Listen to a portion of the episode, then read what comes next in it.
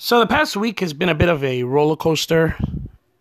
Um, a week ago, my mother was brought into the hospital. I was at work. I get a text from my uncle that uh, she was in the hospital to go, which was kind of deja vu because a week before that, so two weeks ago, I got a text from Sheena, my wife, telling me she was in the hospital to go to the hospital and pick up the kids. Turns out she was just having some stress issues and, you know, they took care of that, so it wasn't that big of a deal. But with my mom, you know, I flew up to the hospital. Well, I didn't fly. I mean, I drove really, really fast. and it still took two hours. Oh, maybe I didn't drive so fast. It's about 45 minutes, an hour away normally, but it was storming and it was rush hour traffic. So it took me like an extra hour to get there. And uh, I get there, and you know, she seemed fine. Her demeanor was good. Her, her, her, her, you know, she looked fine. She felt fine. She was talking fine. She seemed fine. But it turns out she, they found a lump in her lung, in her left lung. She had been complaining about a pain in her back, like a little jabbing pain up, um, close to her shoulder whenever she lay down on that side, you know. Um, so when I went and get it checked out, they saw it was a lump and they sent her to the hospital to get it x-rayed, you know, and, and they found they found a tumor on her on her lung. Um, so yeah, my mom's been diagnosed with cancer. You know, and, and it's been one hell of a roller coaster. I mean, first off, that's a game changer right? Like all the plans you had, everything you were going to do comes kind of to a screeching halt because now you have this new thing to deal with, right? And there's not much you could do to deal with it either. That's the problem. I mean, there's treatments, you know, and, and the doctors are going to do it. The doctors are actually really hopeful. You know, they've been telling my mom, "Don't worry, yeah, you know, no need to freak out. We're gonna, we'll, we'll see what it is." They're waiting on the biopsy results, right? So they know what it is and and what to what to do, how to treat it. But the doctor's like, you know, just don't freak out yet. I mean, it, you, you got what you got, but nowadays it can be treated, and there's there's ways to deal with it, and you know, et cetera, et cetera. So they're pretty positive. But in the back of my mind, you know, it's cancer. usually there's just you know the worst case scenario is usually what occurs and and not always people beat it but you know, my mom's 82 years old. How much treatment can they give her? How much treatment can she take? Right? Like physically. And it's like a six centimeter tumor. I'm guessing that's pretty big. Like, I don't know if that's quote unquote early on. So, but I guess that's all going to be, you know, discussed when she gets the results of the biopsy, what stage it's in, and what's going to happen. But again, up till now, the doctor's been pretty hopeful and optimistic with my mom. F- other family members, not so much. They're already preparing for the end. They're already writing her off, which again, I get, right? I get it. It's cancer. Some really bad thing is there's a really good chance that it's going to happen, right? The worst case scenario. So we need to prepare. I get it. But my mom is in a hospital, like flirting with the doctors, charming the nurses, joking. Like she's still not feeling anything. So I'm very conflicted all week long, man. All week long. It's just been uh, very, very conflicted because, yes, I'm preparing for her death. I'm preparing for her being gone. I'm preparing for to having to tell my kids, which by the way, they know what's going on. You know, I, I don't like to keep things from my kids. I don't I'm not that parent who tries to protect them and then just springs it on them. Hey, she's dead, she's gone, she's not here anymore, you're never gonna see her. They know what cancer is and they know they know what the the possibilities are. So they're right with it you know they're right with it they're they're there with us and they're hugging her and praying for her and you know they're they're down they don't they understand they're worried but they understand. Um, still a little shell shocked from losing their other grandmother about a, a year and a half ago. But that's why I was like, no, I got to tell them. You know, their other grandmother, my mother in law, died suddenly from a heart attack, from, you know, from one minute to the next. that shocked them. You know, I don't want them to go through that again. So I'm just kind of keeping them informed on everything that's going on so that they, you know, they're they're they're with us. Um so yeah, so on the one hand I'm preparing for her death. You know, like for example, I'm thinking she's going to pass away. You know, if if if she leaves me the house in the will or whatever, like I'm going to have to sell the stuff and move the stuff out and maybe put it in storage or or just you know sell the house furnished or like I'm making all these plans and then I stop myself and I'm like wait what she's still alive she's still there the house is still hers like it's almost like I feel ashamed that I'm preparing for life after my mom you know what I mean because she's still here but at the same time, I kind of have to, but it's very conflicting. you know what I mean? oh my God. Like, what the hell? And it's just kind of like push pull. And then there's the other side of it. You know, I, I, I'm preparing for the worst emotionally. Like, not even talking about her estate, her belongings, all those things that you really do have to deal with when someone passes away, right? Like it's it's something we don't think about but it is a, a reality. Like when they die, they leave stuff behind. Like my mother in law left her dog in her house. So we had to take over the dog. Like we had to adopt the dog. And then the house itself. And you know what I mean? Like there's things you have to deal with after a loved one passes. It's just the way it is, right? There's no point in not thinking about it. So, but not even speaking on that right now, just speaking like emotionally, right? Like the other day at work, I was freaking out. Like you know my mom's dead basically. She's just laying in a hospital dying you know? And and, and it kind of really uh, it just really hit me the other day you know at work and I was having a really hard time at work, you know, and, and I work at a, a Gatorland and I work doing a swamp buggy ride and I'm entertaining folks and I'm supposed to be up and funny and entertaining and I wasn't. I mean, I was outwardly, but inside I'm like dying. Um, and when you're all weirded out you know, when you got all these emotions going, you start thinking and seeing things in a strange light. Like I was driving, right? I'm, I'm, driving the swamp buggy because we have two people on the swamp buggy, the driver and the talker. And then you switch back and forth, you know, depending on, you know, throughout the day. But at this point I was driving, right? So I'm driving and it had just rained. So the clouds are still in the sky. They're all broken up now and they're, they're kind of flying past us. You know, they they were moving pretty quickly. But there's one cloud in the sky in the distance that was like rainbow colored. Like I guess the, it's, it had moisture and the, the sunlight was hitting it and it was like the color of a rainbow, the, the cloud. But it wasn't moving. Like all the other clouds are flying past it and that one is staying there. And at first I'm going, wow, look how pretty.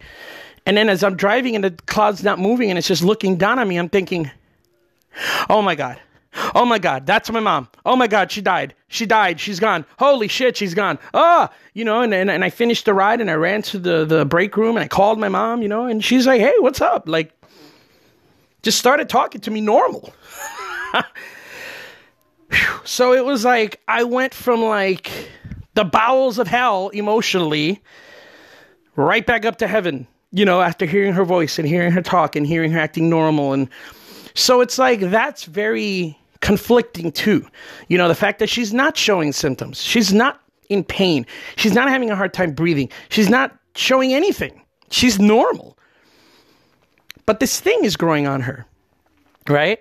So I guess that's where the um what do you call it? The biopsy comes in, you know, is it malignant? Is it benevolent? No, benign, benevolent. benign or is it malignant? You know, apparently the doctors have noticed it's starting to spread to her pancreas and her liver. So I guess it's not benign. But I don't know. I don't know. We haven't gotten the results yet, so I don't know. Um, but yeah, man, oh man. And all week long, all week long, I think one thing and then I think the other.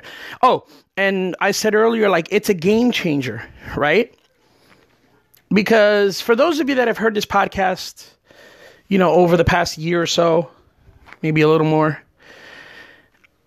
in in all of its different, you know, phases, right? Because the podcast has kind of changed over the years. It started out as the doggy guru, and then it started out very episodic, and then it started out very structured. Like I've just been kind of experimenting with things, and it's just kind of evolved into this, right? Just kind of a stream of consciousness.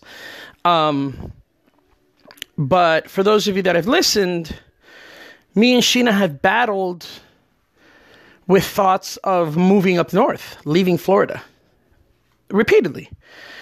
One of the reasons is I'm from New Jersey. I'm used to snow and cold and spring and fall and summer, like all four seasons, right? I'm used to that. I miss that. You don't get that here in Florida. In that sense, it's very boring. Just one season. Well, no, there's there's there's three seasons in Florida. There's hot, there's extremely hot, and then there's summer. you know, like nothing changes. It's hot all year. Winter in Florida lasts like three days, if that. So that's not even enough time for the trees to die. before by the time the trees are going, oh shit, it's gotten cold. Like the temperature's hot again. So from my end, I miss the seasons and I miss the topography of New Jersey. You know, I came from a place that has beaches and mountains, farm country, uh, uh, farming country and city. You know, old and new, history, and you know what I mean. Like there's a little bit of everything. Like you can literally go up to the mountains in the morning and go skiing. And then go to the beach. Oh, maybe not skiing. No, it, the mountains aren't that tall. But still, like you can go to the mountains and you can go to the beach. Like you have both. Or you can go to the the uh, the Pine Barrens, a big forest area in the middle. So New Jersey has lakes and, and beaches. Like it has everything, right? Florida is flat. It's the flattest state in the country. So there's nothing to look at. Everything you look at is the same. Palm trees and green. Like that's it. Period. End of discussion. That is Florida. Once you've seen one area, you've seen it all. Um, beautiful beaches, beautiful beaches, but that's it. Like there's nothing else here. And uh, a third thing that I really miss from up north is the culture. Culture. Like where I lived, there was so much history there, Revolutionary War history from, you know, US history. Um, Alexander Hamilton was killed by Andrew Burr right by my house. Like there's a monument there. You can see cannons and fortifications from the Revolutionary War, from when they were coming up the Hudson River, the British, and like there's so much history over there. Visible history, tangible history. You could touch it, you could look at it, you could take a picture of it. We can go, you know, drive into New York City, which is right there. There's museums. There's Broadway. There's everything and anything and everything that you could possibly want here in Florida, not so much. And I'm bored. a lady once told me, Yeah, you sound really bored. You must be bored. Yeah, I am bored. There's nothing here. And I've been kind of trying to, um, you know, uh, just kind of deal with it. Just kind of resign myself to the fact that, well, this is my life. This is where I'm going to spend the rest of my life. But the, the call from up north is just calling. I want my kids to experience the seasons. I want them to go hiking up a mountain with me. I want them to make a snowman and throw hit me with a snowball. I want them to experience, you know, Jersey food, New York pizza, stuff like that. So there's that. But then there's the other side of it with my wife. She has been wanting to go up north too. At first, she was the cause of me staying in Florida. She's a Florida girl. She'd never been anywhere. So she was like, This is all I know. I don't want to go anywhere. This is where I'm going to spend the rest of my life right here in Florida. Okay. Well, I mean, this is where we live now. So, okay, that's fine. But then as the years went on, she started getting that itch too. Like, damn, what does snow feel like? Damn, what does winter look like? Damn, what do the fall uh, leaves and the trees and the plants, you know, in autumn, what does that look like? Like, my wife wants to experience it. She wants to live where she can look out the window and see mountains. She loves the mountains, even though she's never been to them. So, and she just wants to experience different things, you know? Now, what really gave my wife the urge to move or the permission, I guess you could say, she gave herself permission, was when her mom passed away. the tether wasn't there anymore. There was no reason for her to leave, to stay here now. The reason she stayed was for her mom. Her mom lived here, right? Her mom's no longer here. My wife was like, "All right, let's go." Yeah, you know. But then I held off. And then I was like, "No, no, no. You know, we're here. This is our life. Let's just go visit." Now that I'm like standing at the edge of losing my mom, I get it. I get it. I get why my wife was like, "Yeah, let's go." Because I'm thinking like if my mom passes, I don't think I'd have any reason to be here either. I don't know. I've done everything I wanted to do in Florida. I pretty much seen everything there is that I wanted to see in Florida. Have I seen all of Florida? No. But I've seen the beaches. I've seen the swamps. I've seen the mangroves. I've seen, you know, like everything there is here that I've wanted to see, I've seen. Everything I've wanted to do here, I've done. I've been a tour guide. I've driven monster trucks. I drive a swamp buggy. I've been an entertainer. I've been a gator wrestler. I sang opera while sing while wrestling an alligator, like on the back of a gator. I opened up restaurants. I transported dead people when I worked for a funeral home. Like I've done everything I wanted to do here. Yeah, if my mom passes away, I think I'm ready to go too. And me and my wife have discussed that as well. We've kind of settled on New Jersey because New Jersey is beautiful. I know. I lived there. I came from there. You know, I, I there is there is the hood and then there's country. There's the suburbs and then there's uh uh you know the the city. There's farmland. There's everything. Like everything is in Jersey. Depends on where you want to go. And I'm a Jersey boy you know, and my wife has seen pictures and videos of New Jersey. And when she went up to visit with me, we went to visit my mom where I lived, which was a town called West New York in Hudson County, right across the river from Manhattan. Not really a big city, building wise, but people wise. You know, it was a small town, but packed. Like my block I don't know how many buildings are on my block, but they were like five story buildings each. So the population lives upward, not outward. And we pack a lot of people into that town. And all the immediate towns, like we lived in a very urban area, you know, in, in, in El Barrio, the Latin hood. My wife didn't like that. That was her impression of New Jersey. Like, I'm moving to New Jersey. Want to live there? You know? But I've been showing her like the other parts of New Jersey because New Jersey is beautiful you know, and I've been showing her the other parts of New Jersey, and she's like, oh, wow, that is beautiful. You know, and the one comforting thing for the two of us about moving to Jersey, if we decide to, is the fact that I'm from there. So it's not like we would be starting over completely. You know, I'm I'm from there. I know people there. I'm I'm familiar with the area. I know how to how to drive there, where to drive there, where to go, where to get something, where you know what I mean? What's a good area, what's not a good area. So so there's that. Like, ah, my mom's situation is totally a game changer now. I don't know. I don't know. It's just, it's so all encompassing. You know, it's just so all encompassing. It is my mother. You know, we, we weren't always particularly close, but it's it's my mom. you know what I mean? Like, wow, just wow. I, I, I don't know. I, you know, you, you, your emotions just start working at, you know, 100 miles a minute. And it's just, wow. So, yeah, that's what we're dealing with here. That is what's going on in our life. And it's just freaking crazy.